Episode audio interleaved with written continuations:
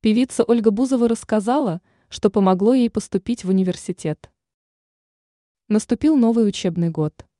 Школьники и студенты вернулись за парты. А вот Ольга Бузова решила вспомнить свое студенческое время. Она решила поделиться с представителями прессы о том, как поступала в университет. Звезда российского шоу-бизнеса отметила, что точные науки ей давались тяжело. По этой причине девушке пришлось просто зубрить алгебру. Ольга призналась, что также посещала занятия с репетитором, чтобы лучше разбираться в предмете. Обходилось каждое занятие в 50 долларов. Но, как отметила Бузова, она все равно не получила высший балл.